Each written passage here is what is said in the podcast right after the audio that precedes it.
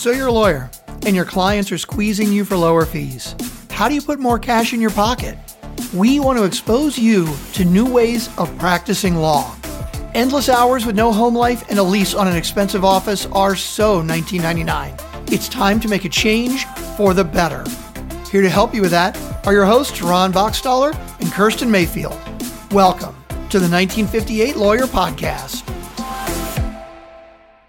Welcome to the 1958 Lawyer. I'm your co host, Ron Boxstaller. And I'm Kirsten Mayfield, and we have with us today Frank Ramos Jr. He's a partner at Clarke Silverglate in Miami, Florida, where he practices in the areas of commercial litigation, catastrophic personal injury, medical malpractice, and product liability. But how I know Frank and how you probably know Frank is from his short and insightful LinkedIn posts. He's got 58,000 plus followers on LinkedIn. He talks about everything from practicing law and running a law firm to really just being a human being and a leader.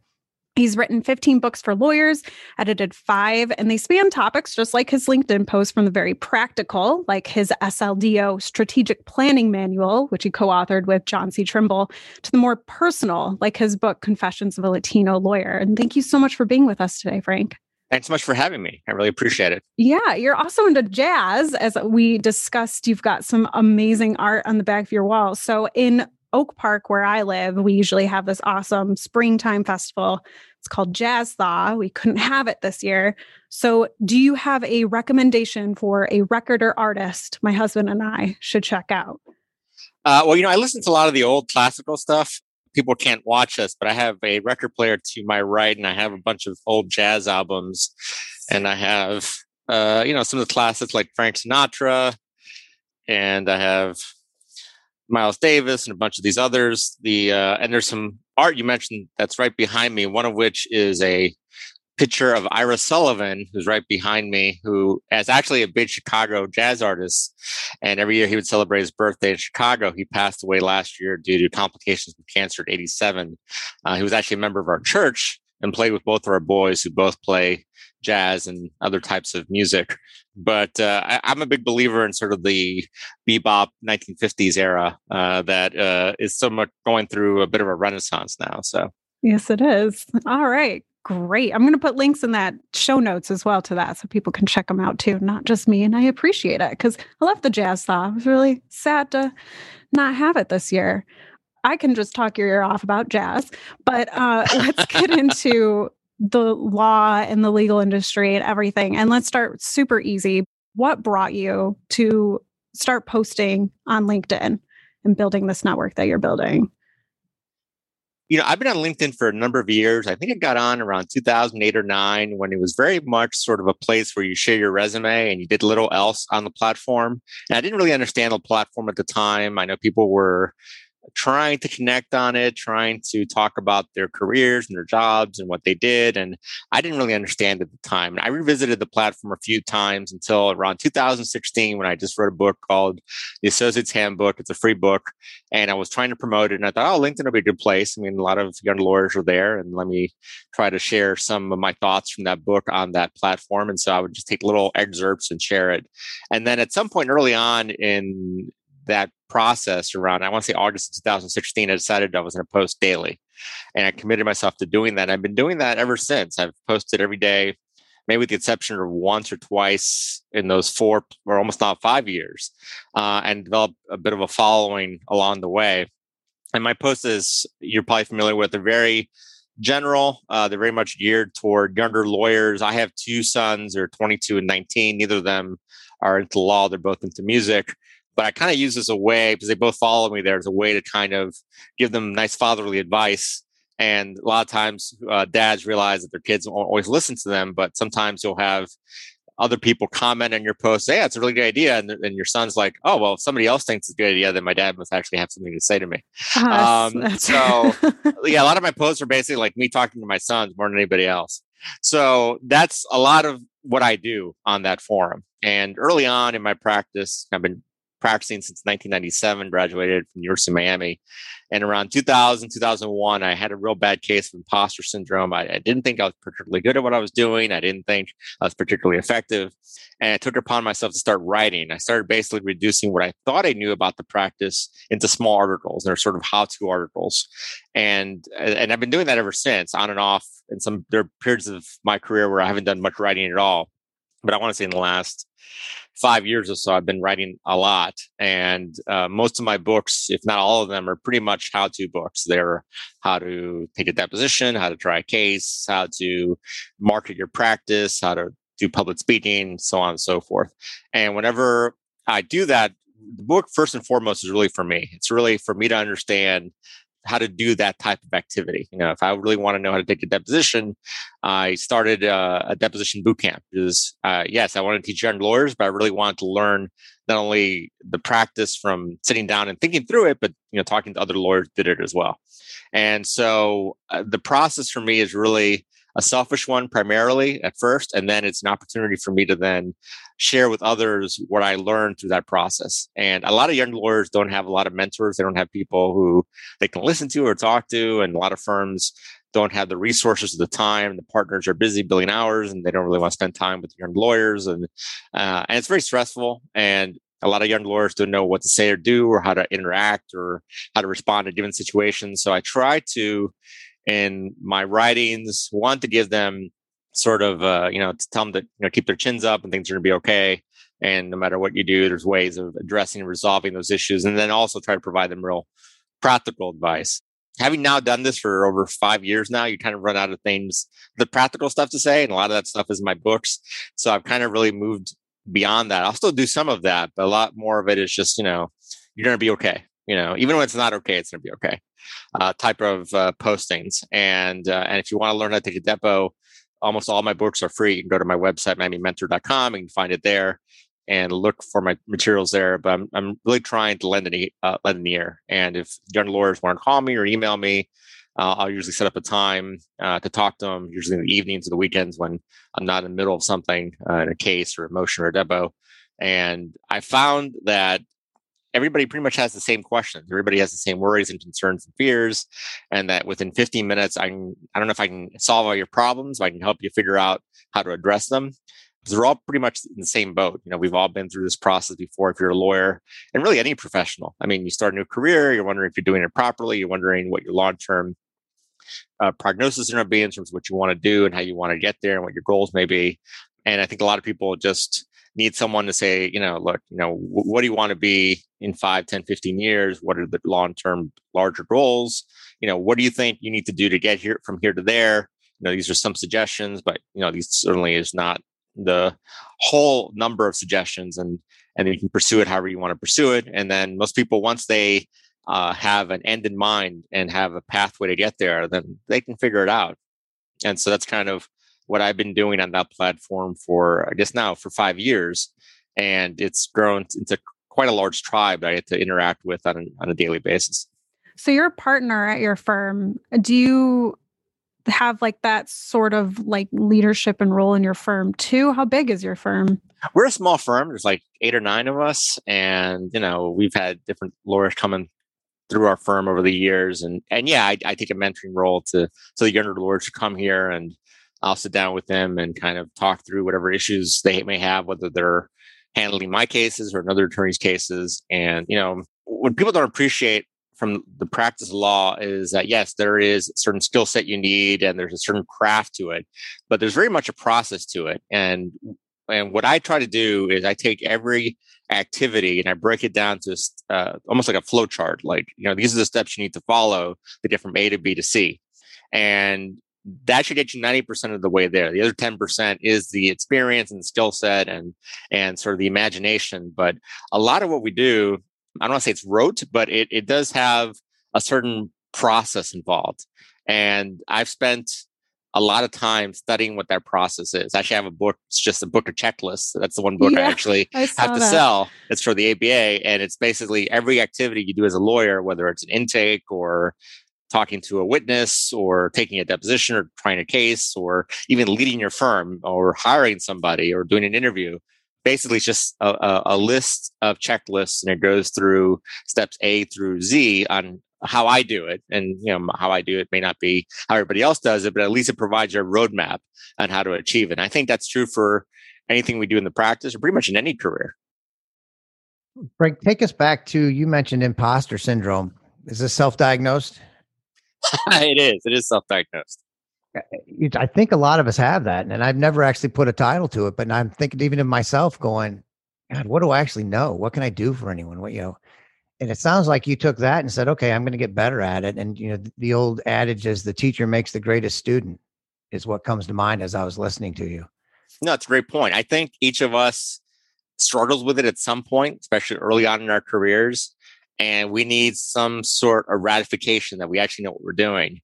And I did it through writing, not so much to show people I could write, but just so that I can reduce to writing what I already knew and in the process get better at it. Because, you know, you sit down and let's say you want to argue a hearing and say, well, I know how do I prepare for a hearing in front of a state court judge? Let me, these are the eight steps that come to mind.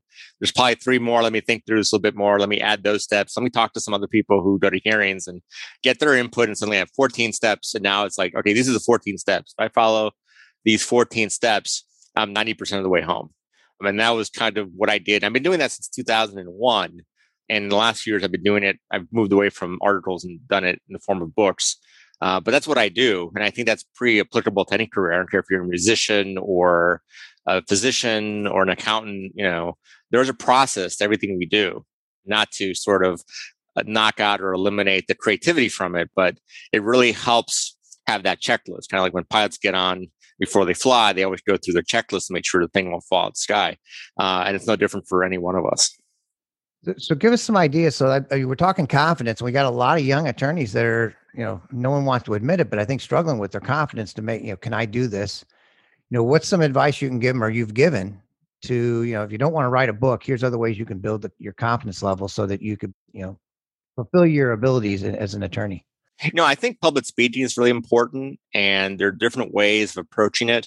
Obviously, we're still in the pandemic; you really can't go out and speak that much, but there are opportunities to do it through Zoom and other platforms. You know, when things return to normal, or at least the new normal, I strongly recommend that people uh, join their local Toastmasters. It's very inexpensive. I think it's like seventy-five or eighty dollars a year for membership, and it is a great way to develop and work on your public speaking. I, I strongly recommend people do improvisation. I took a couple improv classes a number of years ago. You know, comedy improv, and to sit in front of an audience and improvise something funny. I mean, that takes a lot of mental bandwidth and it provide and it really gets over your nerves. I think so much of young lawyers that they're afraid of, you know, they're going to say something dumb or people are going to react the wrong way. And how do I get in front of a judge or a jury or interact with a client? And so you kind of have to put yourself in uncomfortable positions repeatedly over a long period of time. And eventually you overcome that. I mean, there was a point where I was just scared to death of public speaking, just getting in front of an audience and even introducing myself would get me close to getting a heart attack. But now it's, uh, I, I find it kind of, you know, very comfortable and if anything, I, I, I, try to prepare as little as possible. I try to improvise as much, and I find that more enjoyable. I don't really enjoy having uh, the PowerPoint and kind of ticking through the PowerPoint and, uh, you know, give me a topic, give me, you know, t- let me know how long I need to go, and I got this. And I went from being a point where I was completely frightened of my own shadow in front of an audience to a point where, you know, you put me in front of a large crowd like two seconds before and tell me what to talk about, and I'll talk about it. And I'm not unique in that way that anybody can go through that process. So for people who are going through imposter syndrome, you know, figure figure out what skill sets you really need to develop: public speaking, writing, uh, client relations. You know, confidence obviously is a big issue. You're having a certain gravitas owning the room, and find opportunities that really may not be in the, in the legal field, but opportunities where you develop that skill set so that when you're interacting with the client, you're dealing with opposing counsel, they realize that they're dealing with somebody of substance. Like you're not going to be just pushed over by them. Boy, Kirsten, we should have talked to Frank early on when we started doing shows. Our first shows were scripted, and it was the worst show you could ever imagine. And they've gotten much better now, obviously. But uh, yeah, taking us back how nervous we were, and we were writing everything down and having notes. And wow, you just hit hit, hit the nail on the head there, Frank. yeah, I was doing a podcast for a while. We did like about 100 episodes. It's not on anymore, although you can listen to the old episodes. It's a conversation with the Defense Research Institute. And I didn't even a lot of times I didn't really study the guests per se. I would just like my, my I would do the standard intro. Our younger son's music was the music that would play me in, and then I would tell them, "Oh, you know, in 30 seconds, tell me a little about yourself." And that was really the first time I would hear about them and make a point not to really learn about them. And then we spend a half hour talking, and then that was it. And then we'd shut it down, and then you know the music would play us out, and that would be the end of the conversation. Uh, and people would just go crazy. Lawyers would want to like, "Why? I need to know what questions you're asking me." It's like honestly, I do not know what questions I'm going to be asking you. We're we're going to have a conversation, very much like if I ran into you at a cocktail party, we're going to just have a conversation. Because if I have to actually think about what I'm going to tell you, I'm going to bore myself to death and uh, and it's not going to be very pleasant. You know, like I, I know how to have a conversation. I assume you know how to have a conversation.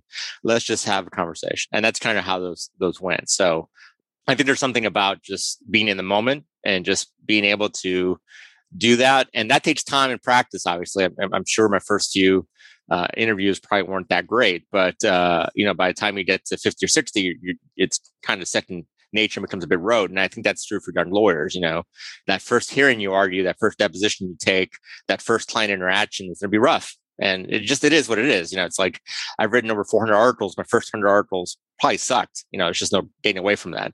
Uh, you know, I, I, don't even keep them. I've, I've, I don't keep my old articles. I, I, I would, I would hate to even read them at this point. Uh, but it's a process. You have to go through the process. You have to suck at first. You have to suck for sometimes a very long time uh, and then eventually you get good at it. And, and the passion's going to drive you forward. And at some point, you have to do something that you really enjoy and you love, and you have to make this distinguishing factor between is it is fear holding me back or am I just not good at this? If you're not really good at that, maybe you're not you shouldn't be pursuing it. But if it's the fear factor, then you really owe it to yourself to try to get past that fear factor. Because now again, I speak all the time. If I were to let fear get the best of me, I wouldn't be speaking at all. And uh, but if I, but if I gotten past the fear and realized, well, I'm not really that good at this, then it's like, all right, well, I'll, I'll do something else. I feel like. Was, go ahead, Kirsten. I was just going to say, it kind of felt like you hit the nail on the head earlier when you said, like, attorneys, they want to know the questions. It's an area where people are used to being prepared and preparing. So I feel like the hill to climb with the attorney community is probably a lot steeper than, say, your artistic sons reading your LinkedIn posts.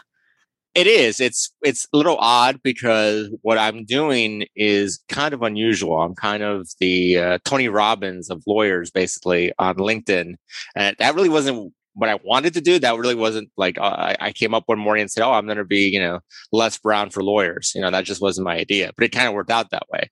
And I'll get a lot of times other calls and emails from people I've never even spoken or discussed anything with, and they're very grateful for what I've posted. And you know, it's it's it's it's reassuring, it's nice, but I don't really do it for that way. You know, there's there's if I can get somebody to if somebody's in a bad situation, either emotionally or at work or something, and they read something that I said that helps them, then I feel I accomplished something. And if I never hear from them, that's fine. I'm not really looking to get them to affirm what I'm doing because often what we say, what we do, uh, has certain ripples effects that we're, we do not even appreciate.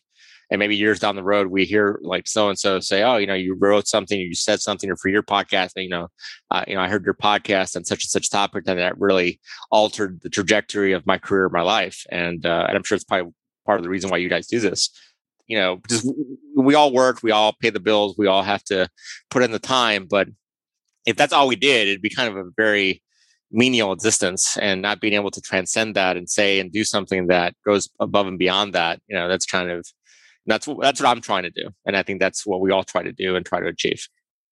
Frank you have a unique perspective uh, as an attorney. Uh, what are some of your passions? What are the things that you know really excite you?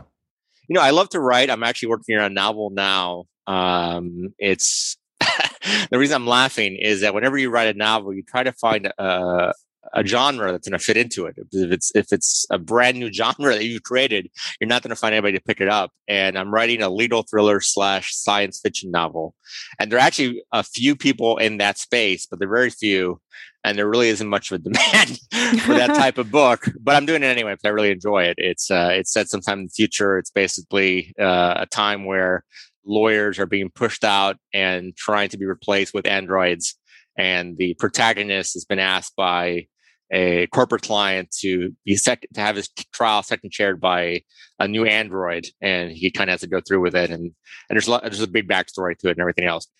And the thing with science fiction is that it really kind of talks about who we are as people and where we're going and talks about much larger issues about you know what's man and what's humanity and you know what makes us different than our creators and you know and so on and so forth. So i I like big ideas. You know, uh, if you follow me on LinkedIn, you kind of get that sense. And I love talking to people who like big ideas.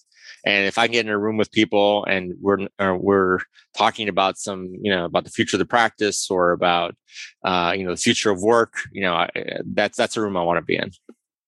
That kind of ties right into. I mean, maybe it's not that much science fiction anymore with artificial intelligence replacing your android and and and the concept. Things are changing. You know, what's the future of law look like? That's a great question. I, I do think that more and more of what we do is going to be picked up by AI. And I think the first step you'll see is a lot of people outsourcing work to other countries like India and elsewhere, where the hourly rate is much less and they have very high standards for education. And that's being seen now where legal assistants, even paralegals, are from India or from the East or from Latin America and they're paying them a fraction of what they would pay an American employee. And I think the next step is like, well, why do we have to pay anybody at all? Can't we just get or, uh, some artificial intelligence to draft this contract or interact with this line or draft this motion? Uh, you know, you see uh, startups where you know you you tell them an idea for a motion and they're trying to figure out how to draft the motion for you. And are, are we going to get to the point where we are having you know trials being done by androids? Maybe i don't know like you know the idea of that 20 years ago sounded preposterous and now it doesn't. Now it seems like you know it's within our grasp. And and where does that leave humanity? You know are we going to be in a post work world where 90% of the jobs are done by machines and we have nothing to do? And you know and how do we support ourselves and how does society support itself? Um, and so i think the law has somehow managed to sort of push that off but I think due to COVID and other things, we're all realizing technology is very much part of what we do and part of our practice. Our clients realizing that a lot of stuff we thought we had to do in person, we can do remotely. Uh, and I think the step after that, or maybe two steps further down the road, is well, do we really need you at all? You know, or at least do we need you for many of the tasks we thought we needed you for? You know, is is, is there a LegalZoom where we can just basically type stuff up and print out, you know, going beyond just a simple will or simple incorporation, you know, can, can we draft a contract uh, from whole cloth without you? And there are people out there trying to figure that out. They're trying to, there, there's a whole industry trying to make us obsolete. And, you know, more power to them. You know, I'm, you know, that's, that's not really my debate per se. it, it, it is what it is. And uh, I think lawyers for so much, so long have been trying to get in the way of technology, and technology is coming whether you want to or not. And you have to figure out where you fit in as opposed to trying to prevent it from happening. Yeah, how can you work alongside technology? I think is where we, where you need to be thinking. Yeah, absolutely. Yeah, I'm going to take a more optimistic point of view on this because I think and I hope that what will happen is it just frees up more time for attorneys to bring the actual change they want to in the world. They can focus on those things that they're passionate about and maybe you know impact the law because we've got robots doing the the grunt work and the boring work. We can have more passion and bright ideas take the center stage i agree with that. I think you got to break this down even further to b to c and b to b. So if you're a family lawyer i think that leads more towards the emotional side where you're going to want to be with someone that can walk you through and keep you calm and you know in control versus uh, you know, if you're an attorney, big attorney for Microsoft, it's going to be more AI is going to be taking over a lot, a lot of work that could, you know, be done. So I think you got to look at what area you're practicing in and then take it step by step as to how you can fit in and, and apply technology to assist your firm. But you can't apply technology without knowing your processes and procedures. So that's where you go pick up Frank's book, uh, checklists, and then get your robots to, to, to do the checklist. That's right it all comes together. Well, without appreciating it, I, I, brought on the next uh, next age. Mm-hmm. you know, it's interesting. So you got, I think, over twenty books you've written. Do you got one that really stands out as you love? That's what I really like. Yeah, there's a book I wrote, and I forget when I wrote it. To be honest, it was called "Go Motivate Yourself." Uh, stop chasing gurus and do the hard work. And the, the purpose of that book was that we get some people asking, Oh, can you motivate me? Can you inspire me? And I realized that people were asking the wrong question. That if I have to motivate you, then I'm motivating you to do something you don't really want to do. And so if you figure out what you want to do, you don't need a whole lot of external motivation. That's going to be your internal motivation pushing you forward to achieve those goals. And so the point of the book, which is directed to lawyers, but really is for anyone, is identifying where your talents and your passions and your dreams intersect. Because if you can find in a Venn diagram, draw three circles and draw a circle with your passions, one with your talents, and one with your dreams, and find that sort of inner point of intersection. That's really where your uh, purpose is. You know, that's where you know your mission is. Whatever word you want to use, your destiny, but that's where you're supposed to be. I, I don't think it is a coincidence that any of us have a certain number of talents, and I think we're supposed to develop and and and grow those. And I don't think it's a coincidence that any of us have certain passions or have certain dreams. You know, I think you know a lot of us have had them uh, since early on. And people always ask you, "Oh, what did you want to do when you were a kid?" And you know, moving beyond being a baseball star, movie star, you know, we had you know a lot of us wanted to be lawyers or doctors or firefighters, or whatever else. And there's something be learned from all that. And so that book, which is a free book, and again, you can go to miamimentor.com and download it. It basically kind of walks you through, helps you figure out, you know, who you are. And if you can figure that out, then you can kind of get to where you are. And I think it's a scary process because a lot of people are, you know, 10, 15 years in their career and they realize, wow, I shouldn't have done this. I really should not have done this. Um, and I think that book is frightening to some people because they're going to realize, wow, I need to make a a U-turn here. Um, but it's better to make a U-turn later in life than not to do it at all. And sometimes what you find is that, you know, maybe it's not ideal, but you can make the best of a bad situation, or maybe, you know, you're not at the right firm, you're not pursuing the right area of law. Uh, maybe you're not, you know, maybe certain fears are getting in your way, as I mentioned earlier. So that's why I like that book. It really has nothing to do with how to take deposition. It's pretty much, you know, how to figure out what to, to do with your life. I think too many attorneys, they want to, they get into law, maybe early on there, it's holistic and they want to help change lives. But yet 72% of Americans can't afford legal representation. So then it comes down to money. Right. And I think so many of us are maybe not intentionally driven, but at the end of the day, driven by finances that uh, oftentimes can lead to negative consequences or you know bad decisions. Yeah, so, absolutely, absolutely. That's a great book. I think uh, one maybe even a week. Yeah, Kirsten, you and I should uh, you know pick up and and and read. Let's talk about the mental health issues that are plaguing the legal industry, and maybe that kind of ties into you know go motivate yourself. How can we address them no, I think we have to do a better job acknowledging that they exist. I think uh, we're still in a profession or career, especially among litigators, where you're supposed to like, if you talk about mental health, you're seen as weak. Um, and I think there's been a lot of progress made in those parts. You see a lot of states requiring mental health CLE now, or at least promoting mental health CLE. There's a big movement toward mindfulness. There's a big movement toward acknowledging uh, different addictions and different issues and whether it's alcoholism or drug abuse or whatever it might be, people dealing with depression, anxiety, and and there's a, much greater awareness. And if you go to most conferences now, you'll find that there is one or two presentations on those topics. There's uh, hotlines to call. There are forums where you can meet with other people. And I think we're moving in the right direction. I still think it's fairly slow and glacial, and I think a lot of firms don't want to deal with that for a variety of reasons. One, they don't want to go to the expense. They don't want to sort of open up that can of worms. They don't want to acknowledge those issues. Uh, some of them feel like if they address it, it's basically go into sort of a work-life balance discussion, which means that there people want to work less, and that's what's really driving the uh, depression and the anxiety. And they don't want to like have their people work less hours. So it's a tough career to deal with those issues. And every year, year after year, uh, lawyers have the highest suicide rate, the highest divorce rate, highest rates of depression and anxiety, highest rates of alcoholism and drug abuse. I mean, it's really uncanny. I mean, you compare our profession to anyone else's, and we're like really at the top of all those lists consistently year after year, decade after decade. Nothing really has changed in that regard. And so I think one is awareness. I think you know we have to bring more awareness to the situation. And Two, firms have to take ownership of the issue, of, of the situation. You know, we're much over the last year. I think firms have done a good job on diversity, especially with the uh, you know the recent trials are going on with the police and all all that. Uh, but I don't think we've done the same uh, when it comes to mental health, and I think more has to be done to address it. You actually, uh, I think you wrote about it in a blog, talking about uh, you know younger attorneys don't want to work uh, the long hours that maybe you know someone that's been practicing law for a long time has been doing for, and they're just it's natural, right? So how are we addressing this with younger attorneys? Are we uh, holding them back, or are they still going to have the opportunities if they don't? If they want to have a family and enjoy their life also?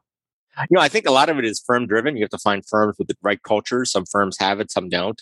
And I'm not here to disparage any specific firms, but these days there's so much transparency online that yard lawyers have access to information that I never had when I graduated, you know, 23, 24 years ago. And there are platforms, there are chat rooms, there are message boards that you will find out most likely than not about any firm and what they're really about and listen, you know, really listen to what people are saying. Uh, there are some sour grapes. There are some people who are probably exaggerating or maybe, you know, left under bad circumstances, but do your due diligence, you know, really look at a firm uh, and be willing to ask the hard questions at an interview. Uh, even if it means you don't get the job, you know, if a firm is not there to give you a job, to ask them the hard questions, probably not a firm you want to work at. You know, I mean, so you have to figure out what you want to do, where you want to be. Obviously, it's a two way street. You know, the firm wants to hire you to bill hours and work hard and so forth, and you're there to, you know, help the firm achieve their mission and their vision, their values. But you also have to, first of all, you have to know what you want to do, where you want to be, and be honest with yourself. Uh, and it's more than just getting a job and paying the bills. You really have to have a sense of self, and then commit to yourself to pursue it. Now, some people don't have that opportunity, their privilege. You know, people have student loans, they have other things, and sometimes people have to take jobs that they ideally don't want to take because the market is what the market is. But if you do have choices and you have several interviews or you have several opportunities, really try to figure out whether the opportunity lines up with where you want to be five, ten years from now. Kind of takes you back to that old adage negotiate from a position of power. So when you're out looking, make sure you're doing your research and talking to as many uh, opportunities as you can. Yeah, it's like very similar to buying a car. Like when I bought our, our first car, I don't know how many years ago, I just, there just wasn't that much information out there. And now I can go to a car dealership and say, look, this is what you paid for it. This is what I want for it. And, and there's no disputing it because it's all there. Like, I mean, people who sell cars these days must be pulling their hairs. They're just like, uh, I'm sure there's some people who don't do the due diligence, but now it's just so easy to do. I think I was actually when I was on vacation this past two weeks. I read an article about uh, some states are looking to do away with the dealerships, you know, the mandatory dealerships. And that kind of ties to that. All the information to buy the car is right online. Do I really need to go into a dealership and negotiate with a salesperson? I mean, Tesla, that was a big case with Tesla when they were uh, banned from certain states. Now there's a couple other electrical ma- uh, manufacturing vehicle companies that are saying, "Hey, we don't want to deal with the dealership." So, will that change, or will the law stop them from, you know, moving on? Right. Great point you wrote a book, or I, I don't have it in front of my head, but it's about Latino lawyers, uh, Confessions of a Latino Lawyer. Talk to us a little bit about how we can make some more progress with, uh, you know, Latinos, women, African Americans practicing in law. You know, I think diverse lawyers have a very unique story that if you're not a diverse lawyer, you just don't know it. And the point of that book is very, it's probably my shortest book. It's almost like a, a long article, really. But it basically kind of is a summary of my life from the prism of being Latino growing up in Chicago, which is where I grew up, and then moving down here to Miami and going to high school, college, and law school down here, then practicing law. And my experience is very unique to Anglo lawyers, but it's very common to, not, to other diverse lawyers. Um, you know, I was the first one to I was actually the second person to go to college. My family, first person to go to law school. So I didn't have that network. I grew up in sort of an inner city. And so I didn't go to great schools. I, I grew up in an extended family where everybody spoke Spanish and, and we're all working class.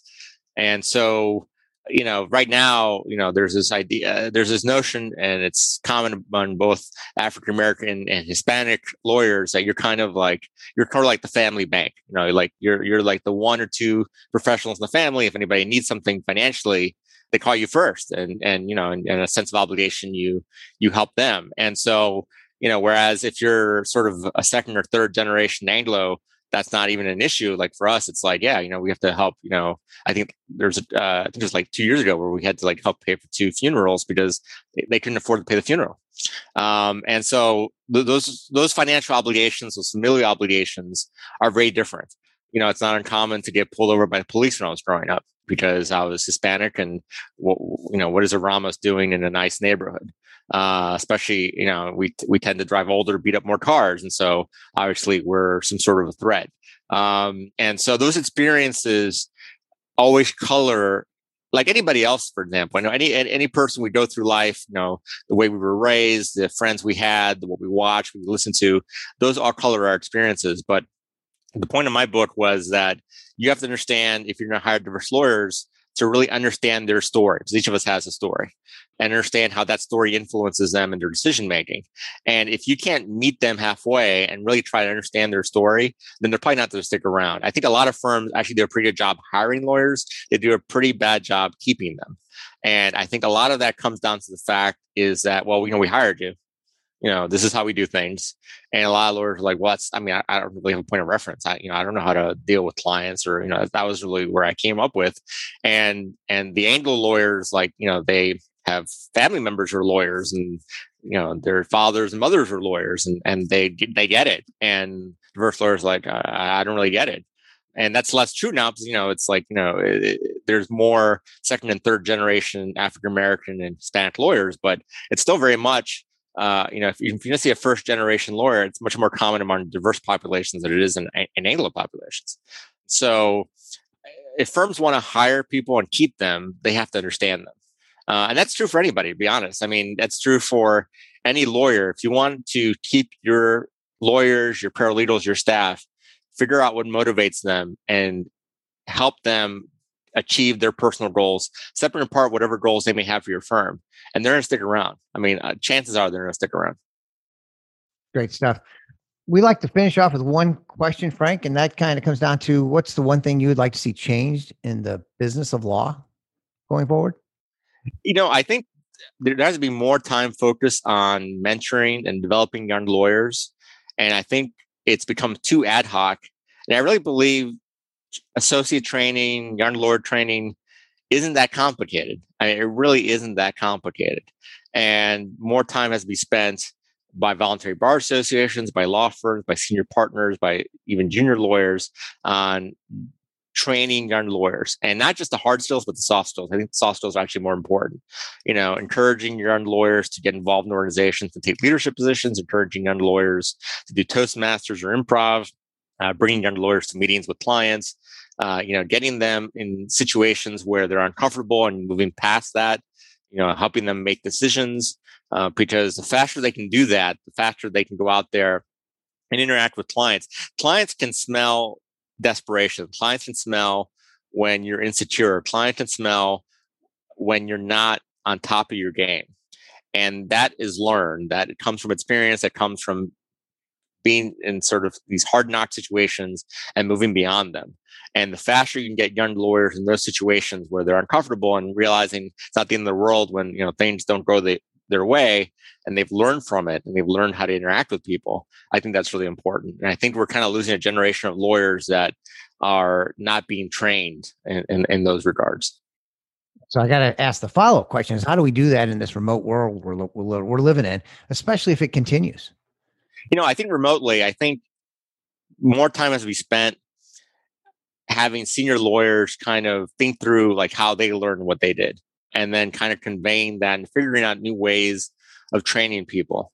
You know, if you're going to speak, obviously not to speak in front of a big group, but there are hundreds of opportunities to speak in Zoom rooms and lead Zoom conferences and have Zoom podcasts like this. So, you know, get your young lawyers out there, push them out, uh, uh, will they crash and burn? Maybe at first, yeah. And they'll learn from it. They'll move on. And it's, I think there's this fear, like I can't have my young lawyers out there because they make me look like idiots. Yeah, they are, and you probably look like an idiot too. And that's just the way it is. You know, just I, I, my first few presentations were horrible, and now I like to think I do it much better. And I did it because each time I did it, I learned something from the process. And so you have to try to create opportunities for young lawyers to go out there and stub their toe and you know get knocked to the ground to the canvas a few times and they get up and they realize it's not the end of the world they're, they're going to be fine they're going to be just fine. Yeah i've never read a story about someone who reached success without saying i failed a ton before i got to that point. So it seems like it's a mandatory first step. Absolutely. All right so we've been talking to frank ramos partner at Clarke Silverglate. Real quick referrals. Uh, if you got clients that are going down to Miami or going down to Florida, something happens, they can call Frank. They can reach out to you.